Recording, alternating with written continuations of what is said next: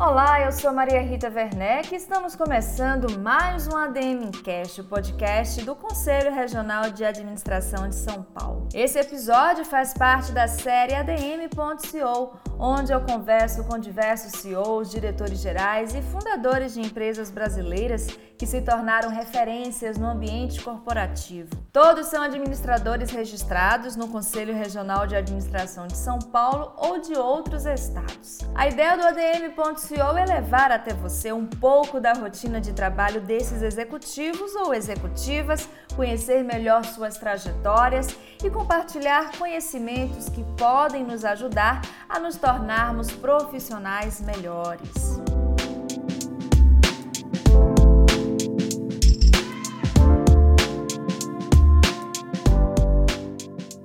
No nosso programa de hoje, eu tenho o prazer de entrevistar a Joana Disse, diretora-geral de vacinas na Sanofi Brasil. Tudo bem, Joana? Oi, Maria Rita, tudo bem? É um prazer estar aqui. Muito obrigada pelo convite. Imagina, a gente que agradece. Inclusive, há muito tempo a gente quer trazer uh, uma executiva, um executivo também uh, da área né, que você atua, e por conta disso a gente sabe que é uma curiosidade muito grande aqui dos nossos inscritos, das pessoas que acompanham o nosso canal, conhecer um pouco mais né, sobre esse mercado tão curioso e também tão importante, que é o mercado de saúde, que é o mercado de vacinas. Gostaria que você começasse o nosso programa falando um pouco mais sobre esse segmento que você está atuando. Bom, eu acho que é um segmento que, que assim me deixa cada dia mais feliz de fazer parte. Eu já fui do mercado de consumo, já fui do mercado de bebidas, de produto de limpeza. Então, acho que pensando um pouco aí na minha trajetória e ter parado aqui, né, ter chegado aqui na saúde, é, eu acho que é uma coisa que me deixa muito feliz e muito orgulhosa, porque quando a gente fala de salvar vidas, né, quando a gente fala de prevenção, né, quando a gente olha para a saúde nesse contexto, e acho que a pandemia deixou isso escancarado para a gente, né, o que, que é saúde para a gente e como a saúde é a base de tudo, né, eu fico muito feliz de poder fazer parte né, de um ambiente, de um segmento que olha para isso aí com tanto cuidado, né, que esse é o core né, do nosso negócio, é como é que a gente olha para vidas, como é que a gente previne, como é que a gente salva, como é que a gente cura doenças, então acho que isso é, é um propósito incrível. Quais são as principais características né, eh, desse segmento e também os principais desafios que você tem para liderar, né, ter uma liderança em uma gigante do setor como é a Sanofi? Bom, eu acho que, que, características do segmento, primeiro, ele é um, é um ambiente extremamente regulado, né? Então, pensa, né? Eu vou lançar um produto para limpar um piso, ou eu vou lançar um, um medicamento que a pessoa vai ingerir, você tem aí uma restrição né, regulatória, de testes para você conseguir colocar um medicamento no mercado versus para você conseguir colocar um produto para limpeza, por exemplo, no mercado, que, e, e, que é muito correto, né, porque afinal a gente está falando de vidas humanas, né, é diferente de eu estragar um piso, eu estou falando de uma pessoa que pode ir lá morrer ou sobreviver dependendo do que a gente está fazendo com o medicamento. Então, existe um ambiente regulatório que é muito específico. Né? Eu que venho do mercado de consumo, acho que foi um dos primeiros, é, assim, acho que até choque né? Porque você vem para um ambiente que ele funciona num, num, outro ritmo, né? Eu acho que é, um produto de limpeza você conseguiria, conseguia colocar no mercado, sei lá, em dois meses, e aqui você vai demorar pelo menos dois anos fazendo né, todos os testes que tem que ser feitos para você conseguir entrar. Então, acho que primeiro tem um ambiente regulatório que é muito distinto. Eu acho que tem um ambiente também comercial que é diferente, né? Então, uma coisa é você vendendo no supermercado, outra coisa é você vendendo numa farmácia, num hospital, numa clínica. Então, é, é um ambiente comercial muito diferente, ou para o governo, né? Quando você pega vacina vacinas à venda é para o governo, né, laboratórios públicos, então é um outro ambiente comercial, também bastante diferente e específico desse mercado. Quando a gente pensa em desafios, existem algumas limitações aqui no Brasil, né, então, assim, a gente tem esse ambiente regulatório que é mais restrito, você tem também um órgão regulador de preço, então como é que você, como é que você entra aqui, né, nesse, nessa, né, nessa situação quando você olha para negócio versus impacto e como é que você conecta todas, as, todas essas pernas. É, fora isso, isso eu acho que também foi um outro tabu que a pandemia quebra, né? Que é essa história da velocidade, do tempo de aprovação. Eu acho que com o Covid a gente viu tudo cair por terra, né? Eu acho que isso está tá mudando muito e acho muito bom. Acho que esse foi um lado bom do que, do que trouxe a pandemia para a gente, que assim as coisas não precisam levar cinco anos para serem aprovadas, não precisam levar dez anos para serem desenvolvidas. A gente consegue aí, né, numa situação de crise, se reinventar e que isso sirva para a gente rever todo um monte de burocracia, porque quando a gente fala, por exemplo, de uma entrada de uma vacina nova que o país não tenha e como isso beneficia a população, né, como é que a gente tem esse olhar do senso de urgência e necessidade para acelerar né, muitas vezes esse status quo que é criado em cima de tanta burocracia, né? Então acho que são alguns desafios do nosso país, mas que eu acho que a gente começa a rever com bastante força aí durante a pandemia de todo mundo se mobilizando com o mesmo olhar e com o mesmo propósito, que eu acho que é, é, é, é de muita riqueza, assim, apesar da gente ter vários desafios agora com cobertura vacinal, acho que a gente tem várias coisas aí acontecendo que começam a vir para a pauta, mas eu acho que a gente passa a refletir de uma outra maneira dentro do segmento depois desse impacto. Recentemente você foi nomeada diretora-geral de vacinas da Sanofi Brasil, então uh, eu gostaria que você falasse como é que está sendo essa experiência, né? Uma vez que você já faz parte da Sanofi Brasil há alguns anos, né? Como a gente já mencionou, entrou aí na empresa desde 2014 foi galgando, né, seu espaço. Conta pra gente como é que está sendo essa experiência. Maria Rita, eu acho assim, o desafio, eu fico muito feliz porque era um objetivo de carreira meu, né? Então, dentro das minhas ambições aqui de carreira e de crescimento e o que eu esperava, no tempo que eu esperava, fazia parte dessa ambição. E falo aqui de ambição porque a mulher, principalmente, olha de uma maneira muito pejorativa quando a gente fala de ambição. Então, uma mulher ter ambição normalmente é vista como uma, uma coisa muito ruim e a gente precisa quebrar esse paradigma, porque se a gente não tem ambição, a gente não chega a lugar nenhum. Então, a gente precisa ter a ambição. Então, primeiro, sim, houve uma ambição, houve um desejo, né? e é lógico, houve uma entrega para eu ser considerada para uma posição assim. Então, eu fico muito feliz de ser reconhecida pela empresa na minha entrega, na minha dedicação, no meu comprometimento comprometimento e de ter sido considerada e colocada nessa posição. Eu acho que, primeiro, é, eu fico muito feliz de estar tá, de tá recebendo né, esse voto de confiança da empresa e de poder contribuir, porque acho que é uma troca. Então, assim, por um lado eu vou aprender muito, mas por outro eu sei que eu também posso contribuir muito. E é muito bacana quando você consegue enxergar que é um 50-50, né, que é 50% para cada lado, porque não é a empresa só que faz pela gente, mas a gente também faz pela empresa. Então, é muito bacana você sentir que está em equilíbrio essa relação. É, eu acho que uma segunda coisa, eu acabei acabei de chegar, então assim, eu estava como head de head da Medley, que já era uma head de negócios, né? Então assim, de um negócio bastante significativo aqui no Brasil, bem grande aqui no Brasil. O que muda na liderança é que assim, eu já tinha um PNL ali, Agora eu tenho um PNL e eu tenho um chefe, na verdade, que eu não tenho, não tenho nem mais chefe aqui no Brasil, eu tenho um chefe fora, então, assim, acho que esse já é um primeiro desafio, porque você não tem a pessoa ali o tempo inteiro com você, né? Eu tinha uma pessoa que cuidava de dois negócios, agora eu tenho uma pessoa que cuida de 12 negócios, então, assim, é diferente essa relação, né? E você tem que saber que, assim, você passa a ser a referência, né, da guia, da estratégia, do para onde a gente vai, né, de como a gente vai fazer. Então, assim, e eu não estou dizendo aqui que eu não posso dizer que eu não sei, pelo contrário, eu acho que eu entro nessa posição é, sabendo que muitas vezes eu não vou saber e que está tudo bem, né, eu pedir ajuda e eu perguntar e eu precisar falar com as pessoas, eu estou conhecendo e acho que não é nem só agora, acho que vão ter diversos momentos, como eu sempre tive na minha carreira, que eu não vou saber o que fazer, mas eu acho que tem um desafio grande nessa posição, que assim, você, você é a base, você é o guia, né, então, assim, você está dando direcionamento. Então, como é que você consegue ter essa definição estratégica para dar segurança para as pessoas, né? Então, tudo bem a gente descobrir juntos, mas precisa ter ali um, um meio que um, um, propósito maior, a nossa missão, aonde a gente quer chegar, que esteja muito claro para mim, né? Para eu conseguir dar esse direcionamento. Mas estou muito, muito, muito feliz com o desafio e, é, e era de fato assim um, um, sonho meu, né? Como como carreira era era chegar numa posição assim e continuar crescendo, né? Então, de novo, a história da ambição aí para mim é muito importante. Bacana, bacana. E aproveitando, né, que a gente está falando sobre essa importância da mulher ter ambição, da mulher uh, entender que ela pode sim estar onde ela quiser, que ela tem totais condições para isso, você se torna uma referência, né? Queria saber, na sua opinião, qual a importância, né, de dessa representatividade. A gente sabe que ainda é muito pouco a participação da mulher na liderança de grandes empresas e você se, se destaca né, nesse segmento que a gente está trazendo hoje. Fala sobre a importância de ter mais mulheres ocupando cargos de lideranças e como as mulheres que já estão nessa posição podem ajudar uh, nesse empoderamento feminino. Bom, Maria Rita, eu acho que é fundamental, né? eu acho que já está mais do que comprovado né, que um, um, comitê de liderança diverso e que tenha equidade de gênero, ele vai entregar até mais valor. Né? Então, isso acho que é um, é um outro tabu que também cai por terra, né, de achar que a mulher não entrega resultado, porque isso não existe. Né? Quando você tem aí um comitê diverso que olha né, as diferentes opiniões, ele vai ter um nível de entrega, de produtividade muito maior do que aquele que não tem a diversidade. Então, acho que é fundamental que a gente olhe para isso e que a gente acelere cada vez mais.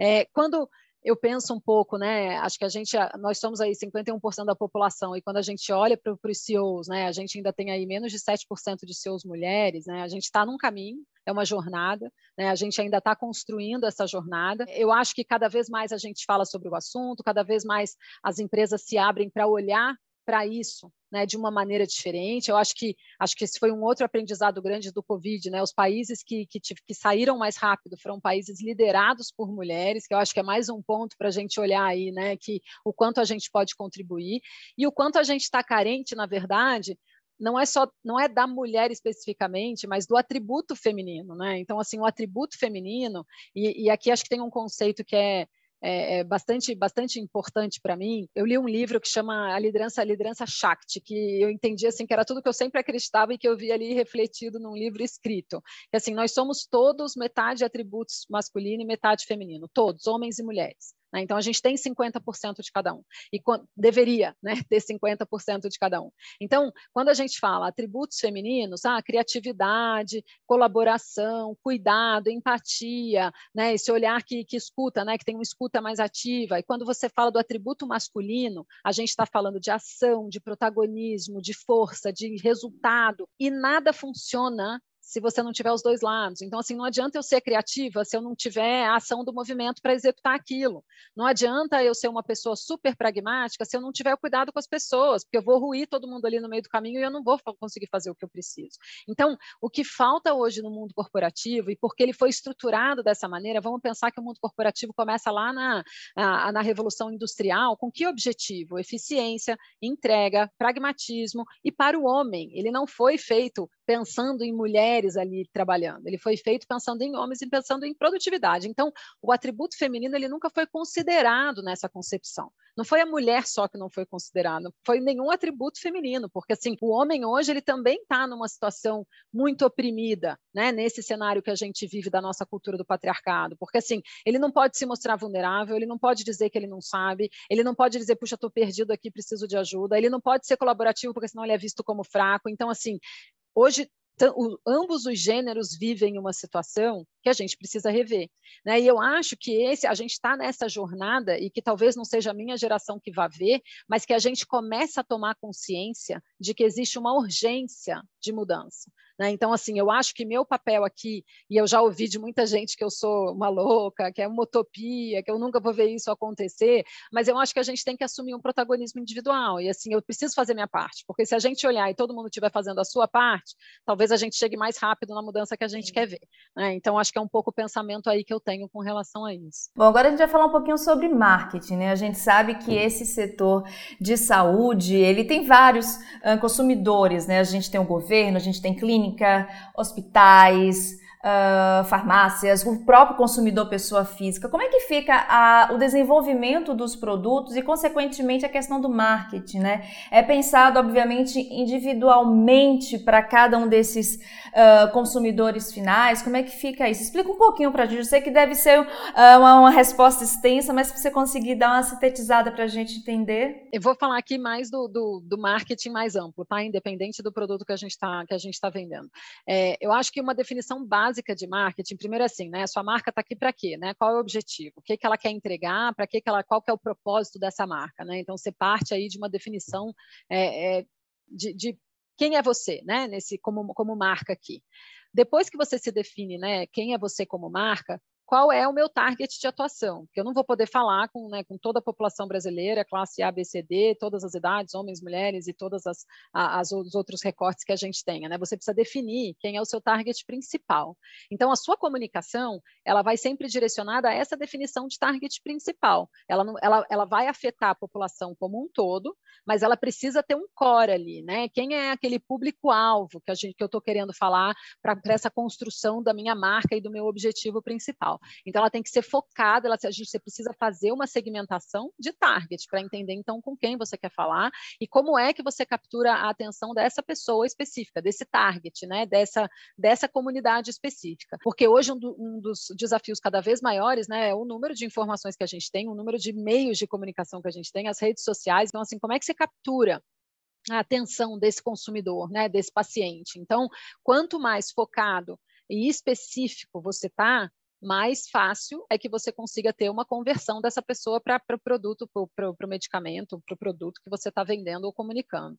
Que aqui a gente chama de precision marketing, né? Que é você falar com a pessoa certa, na hora certa, da maneira correta, para você conseguir trazer dela aquilo que você espera que é a conversão para vendas, né? Então, é, eu acho que o mais importante é que você tenha uma definição de quem é sua marca, qual é o propósito da sua marca, qual é a missão, e aí a partir daqui você faz uma segmentação, então com quem você quer falar e por quê, e aí você define como que você como que você vai fazer essa comunicação. Acho que uhum. tem um outro ponto só importante falando um pouco do segmento farma, só para eu complementar aqui, é que a gente tem uma regulação bastante restrita também dentro do, do segmento farma. Então, assim, eu posso fazer uma propaganda, por exemplo, de Dorflex, mas eu não posso promover, por exemplo, um medicamento que é prescrito, entendeu? Então, uhum. você tem também, porque, porque a gente não pode estimular o uso do medicamento, né? então existe toda uma restrição aqui regulatória também na parte de comunicação, né? O produto que é de consumo, que é OTC, que a gente fala que você compra sem prescrição, você tem mais liberdade para comunicar. Né? Então,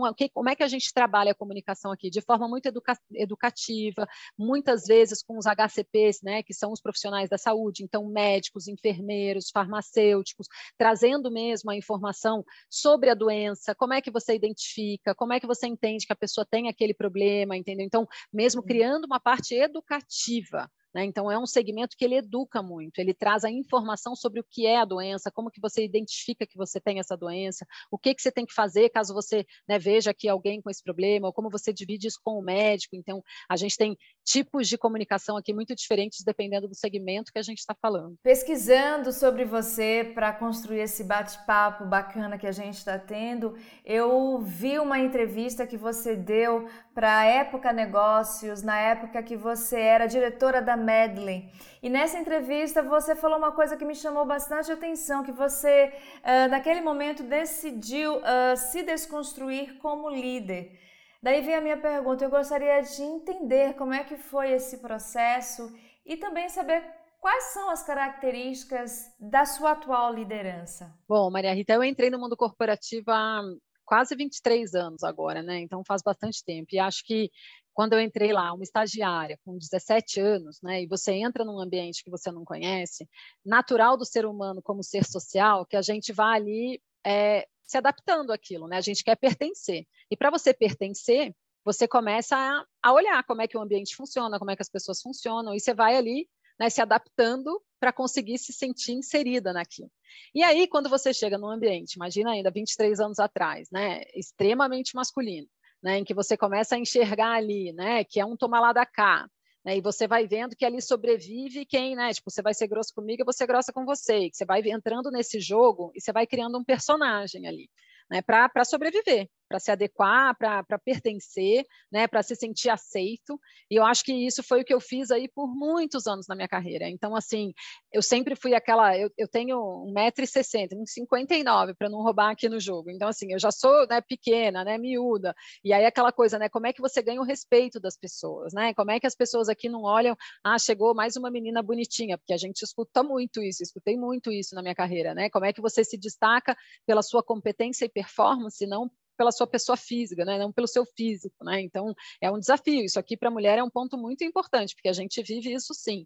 É, então, eu fui me transformando, né? E fui endurecendo, porque você vai endurecendo, porque você está vivendo aí nesse ambiente que normalmente, é, é, e ainda, né, há 20 anos atrás, bastante hostil em algumas situações, e que você vai ali criando casca mesmo, né? Você vai ali entrando naquele jogo do tomar lá da cá e vai vendo a coisa evoluindo, mas você vai entendendo quais são os seus limites e como é que você coloca os seus limites. E aí eu sempre investi muito em autoconhecimento. Aqui eu acho que, assim, se eu puder dar uma dica para as pessoas, é, para a carreira, para a vida, é tipo, invista em autoconhecimento, porque assim, se você se cura, você cura o mundo, se você entende quem você é e da onde vêm as coisas com você, você se transforma, e eu acho que a gente está aqui porque a gente está numa jornada de evolução, né? Então a gente precisa se abrir para isso, a gente precisa ter coragem para fazer isso, porque não é fácil muitas vezes, né? Dependendo da infância que você teve, né? E como, como foi essa sua estrutura, mas é incrível e é impressionante como essa sua infância te impacta na vida em tudo. Então, assim, como é que você olha para isso e como é que você, que você se conhece cada vez mais mais para ir fazendo essas conexões.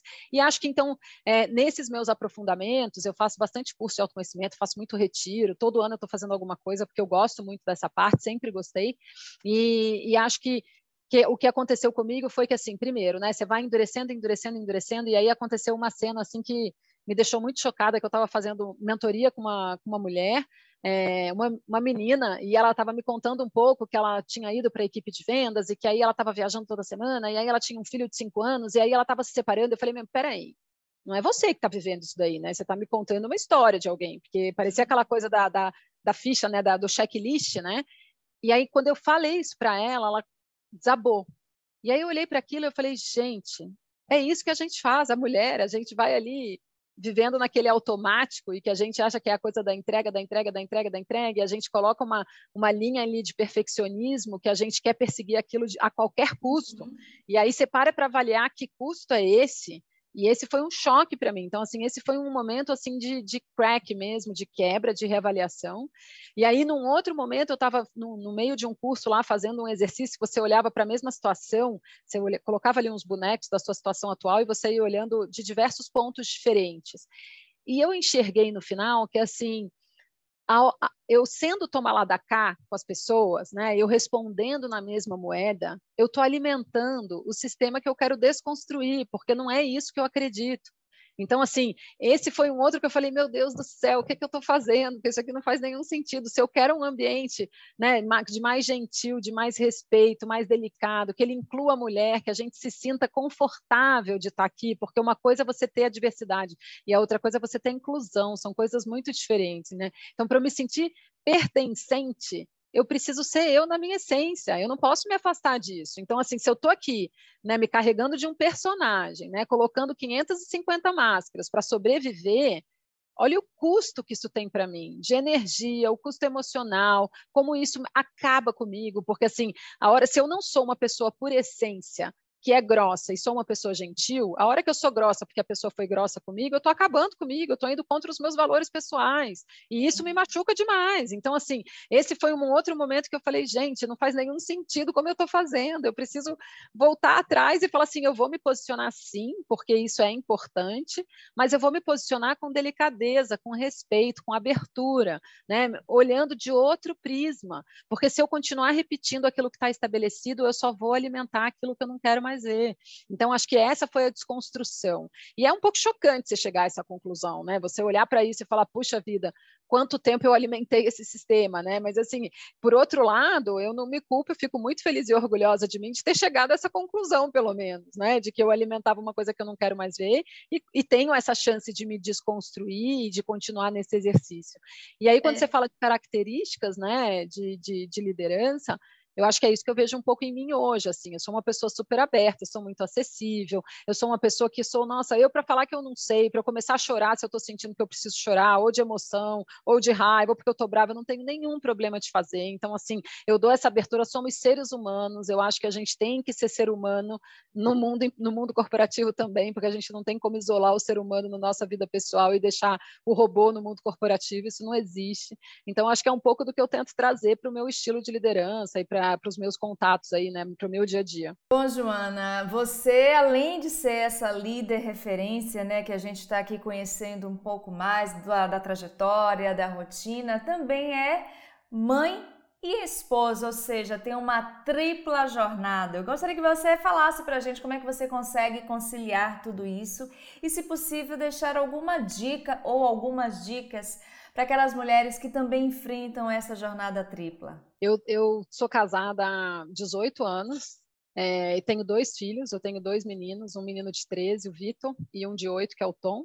É, ainda vivo aqui nessa casa cheia de, de, dessa energia masculina, que também não é fácil, porque é uma energia, né? Então, é, como que eu olho para isso, né? Primeiro, esse desejo de ser mãe, eles, eu sempre tive. E não era um desejo de ser mãe pela pressão da sociedade, era um desejo de ser mãe porque era um desejo meu. Então, eu nunca tive um filho, né, para esse desejo para mostrar para a sociedade que eu tenho um filho. Eu tive um filho porque eu queria sentir esse amor e eu queria viver essa experiência. E essa é a minha prioridade máxima, Maria Rita. Então, assim, é, eles vão estar sempre em primeiro lugar.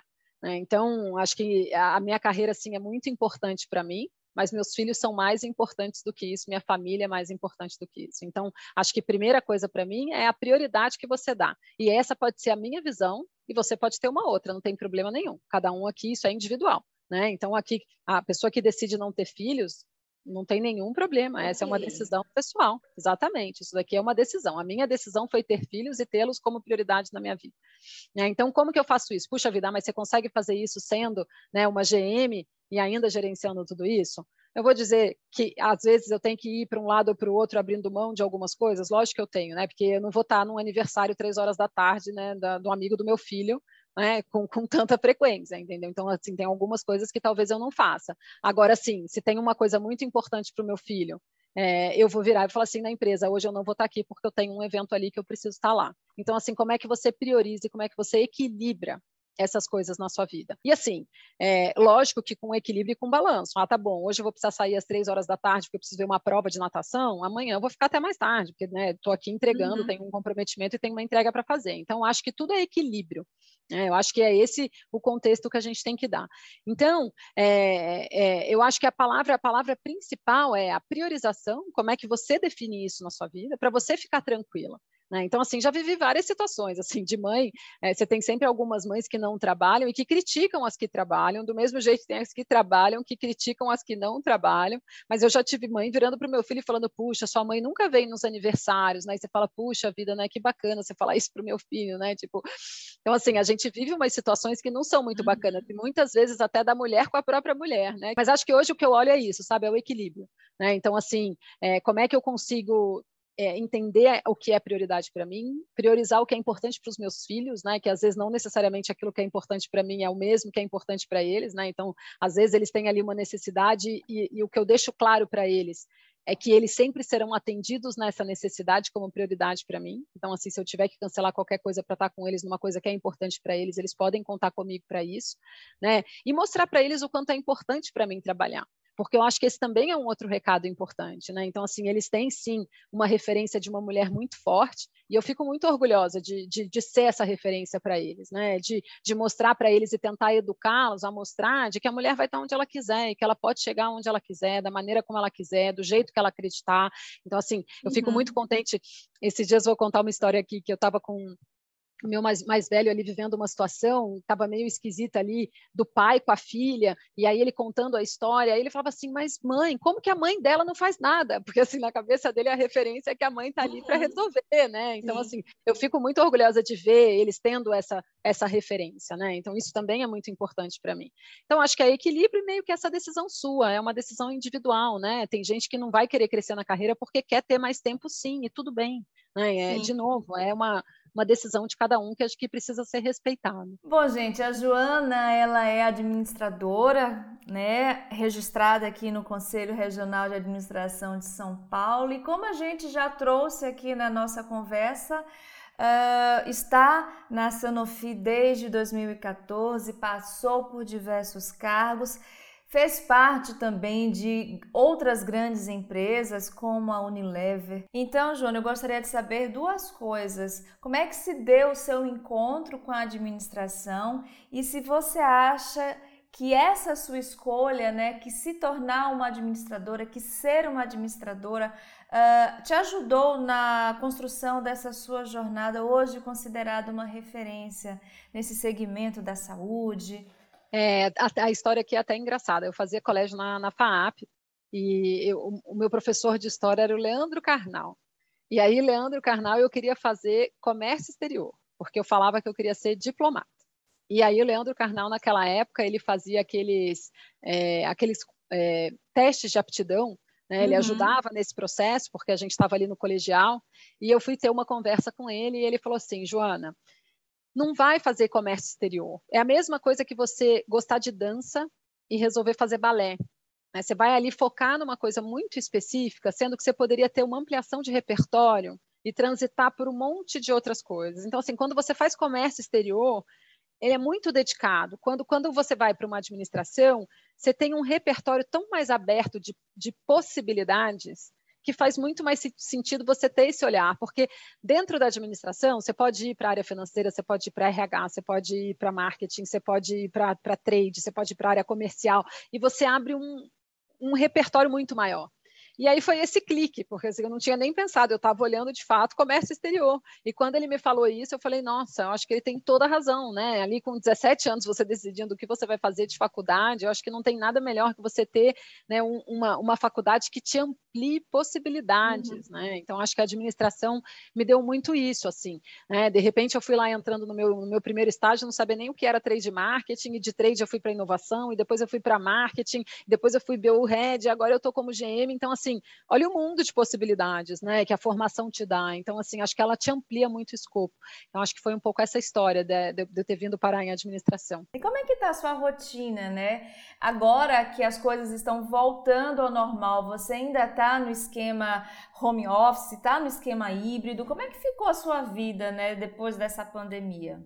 Olha, a gente no dia 16 de março de 2020 a gente estava fazendo um teste que era a empresa inteira remota para a gente entender como, como ficaria caso a gente tivesse a situação.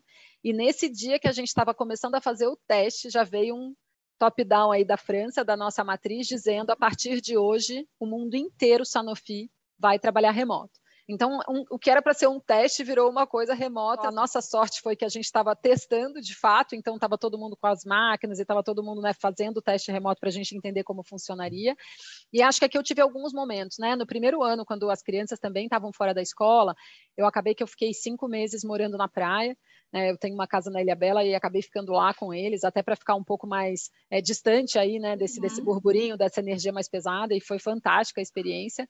É, e a gente está remoto, o que está acontecendo hoje? Hoje a gente pode voltar ainda como é, é, é voluntário você voltar para o escritório. Né? A gente vai ter uma política que já está definida, que a gente vai ficar três dias remoto e dois dias indo para o escritório. Então, essa vai ser a nossa política vigente. Então, por enquanto, é, eu tenho ido assim no máximo uma vez na semana, eu ainda tenho ficado bastante remoto.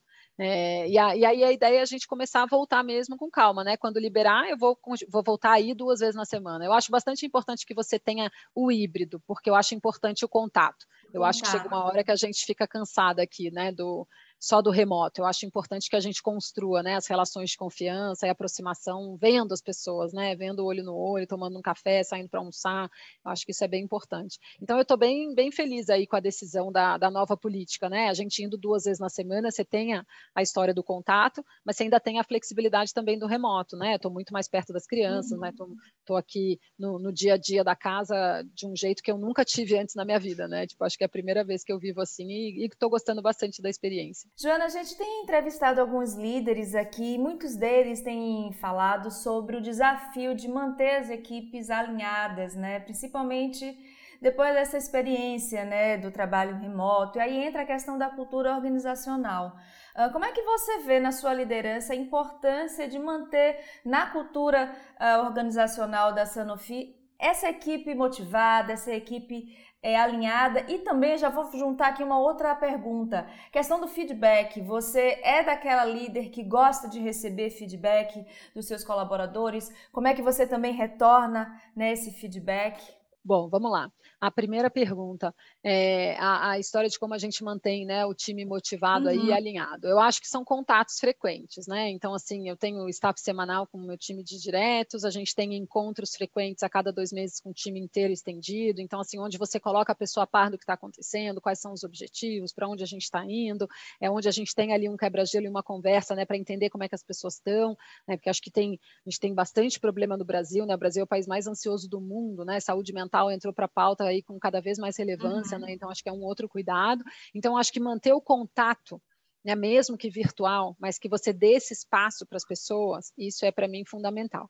Eu acho que desde o começo é, foi, foi a nossa decisão, como é que a gente reúne esse, esse time né, em tempos mais curtos, né, então talvez é um negócio que a gente fizesse a cada seis meses, né, de ter todo mundo reunido para discutir, a gente começou a fazer a cada dois meses, entendeu? Então como é que a gente aumenta essa frequência para dar chance das pessoas interagirem e entenderem o que está acontecendo, porque senão fica tudo muito distante, né? Muita gente entrou no meio da pandemia, nem conheceu as pessoas, né? Então assim, como é que você interage com gente que você nunca viu, né? É muito maluco, né? A gente pensar sobre isso. Eu acho que feedback, ele faz parte da construção de, de, de confiança. Então, assim, e, e para você poder dar com liberdade, você precisa ser uma pessoa que recebe com liberdade. Então, assim, eu acredito muito nessa via de duas mãos, né? Eu não, eu não posso inserir, né, ou, ou impor para você né, que você aceite receber se eu, se partir de mim, eu não aceitar receber, né? Então tem que ser aquele walk the talk, né? Eu não posso falar uma coisa que eu não faço. Então, aqui eu acho que, de novo, né? Eu sou uma pessoa muito aberta e eu escuto muito, e assim, eu não vou escutar e rebater. Feedback é uma coisa que, para mim, eu vou escutar, eu vou absorver. Talvez algumas coisas não conversem comigo naquele momento, outras vão conversar, eu vou mexer, ou eu vou tentar explorar né, onde você viu isso, em que situação, para eu conseguir conectar o que você está falando, mas sou sempre muito aberta para isso. E sou sempre muito aberta também a dar, porque desenvolver pessoas, não é a gente passar a mão na cabeça e falar só as coisas boas. Assim a gente não consegue crescer, a gente não consegue se desenvolver, a gente não aprende. Às vezes a gente tem um monte de ponto cego que a gente não está enxergando. Então, assim, o feedback ele é essencial na liderança. Então, assim, não tem como, né? É como e, e, eu já vi tanta coisa acontecer assim, às vezes você manda a pessoa embora, a pessoa nunca nem tinha recebido um feedback. Então, assim, não existe isso para mim. Assim, uhum. aqui eh, você tem que dar a chance, você tem que mostrar, você tem que dar a chance da pessoa reverter, você tem que dar a chance dela tomar a consciência de que aquilo não está legal. E aí tudo bem, depois se você fez todo né, o processo e a pessoa não responde, aí é uma outra situação. Mas eu acho que o feedback ele tem que fazer parte de qualquer cultura, isso faz parte da liderança, tanto dar como receber. Então, para mim é uma coisa muito natural, assim, com os meus times, todos os times que eu passei, isso sempre foi assim uma, uma prerrogativa para mim. Excelente. Bom, a gente já está chegando né, ao final do nosso programa. Antes de eu te pedir a dica de leitura, eu quero saber o que, é que você gosta de fazer na sua hora de lazer, né, nos seus momentos na, na, na sua casa, com a sua família, com seus amigos. Bom, eu amo praia, Maria Rita. Praia me equilibra. Né, o mar, eu sou, eu sou pisciana, acho que como boa pisciana eu preciso estar perto do mar, então é, o que eu mais amo fazer é estar com a minha família na praia, eu vou quase todos os finais de semana, eu acho que lá eu muda o ritmo, assim. Eu acho que só de olhar uhum. para o mar você já, já vira outra, é outra, é outra aceleração. Eu sou muito acelerada, então o mar me ajuda muito, sabe? Esse equilíbrio, assim, eu volto outra pessoa. É meio que parece que você vai lá, esvazia e aí você volta para começar a encher de novo, sabe? Então, é, eu acho que é, que é a praia, eu diria. E o livro, para mim, é esse Liderança Shakti.